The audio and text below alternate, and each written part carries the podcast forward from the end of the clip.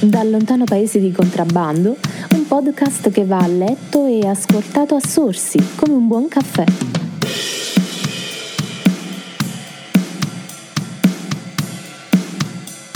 E siamo qui con eh, il caffè letterario di contrabbando, un paese dove ognuno ha la sua voce e mm, siamo con eh, l'ospite Vincenzo Mele, direttore artistico del Festival del cortometraggio Salerno in cortocircuito, in affiancamento al direttore e presidente dell'associazione promotrice Rete dei Giovani per Salerno.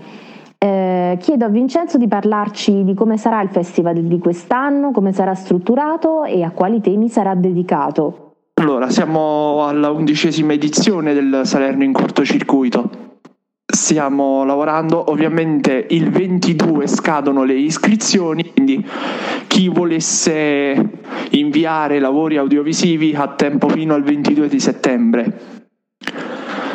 In più, eh, come dice proprio il sottotitolo, Sguardi sulla società, partecipano cortometraggi che trattano temi sociali come l'omotransfobia, la discriminazione, la violenza domestica e da quest'anno anche il lockdown, la quarantena, quella che abbiamo vissuto per due mesi. Inoltre abbiamo rinominato i nostri tre premi principali, nome di personalità di Salerno e della provincia, che hanno scritto la storia della settima arte. Come funzionerà l'assegnazione dei premi? Eh, quante giurie ci saranno? Da chi saranno composte? Insomma, parlaci un po' di questo festival e facci capire eh, quanto hype dobbiamo aspettarci. Sarà, saranno due giurie.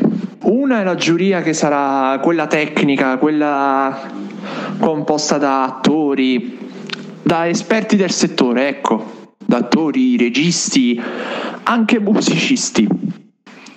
E poi ovviamente eh, il pubblico sarà la seconda giuria.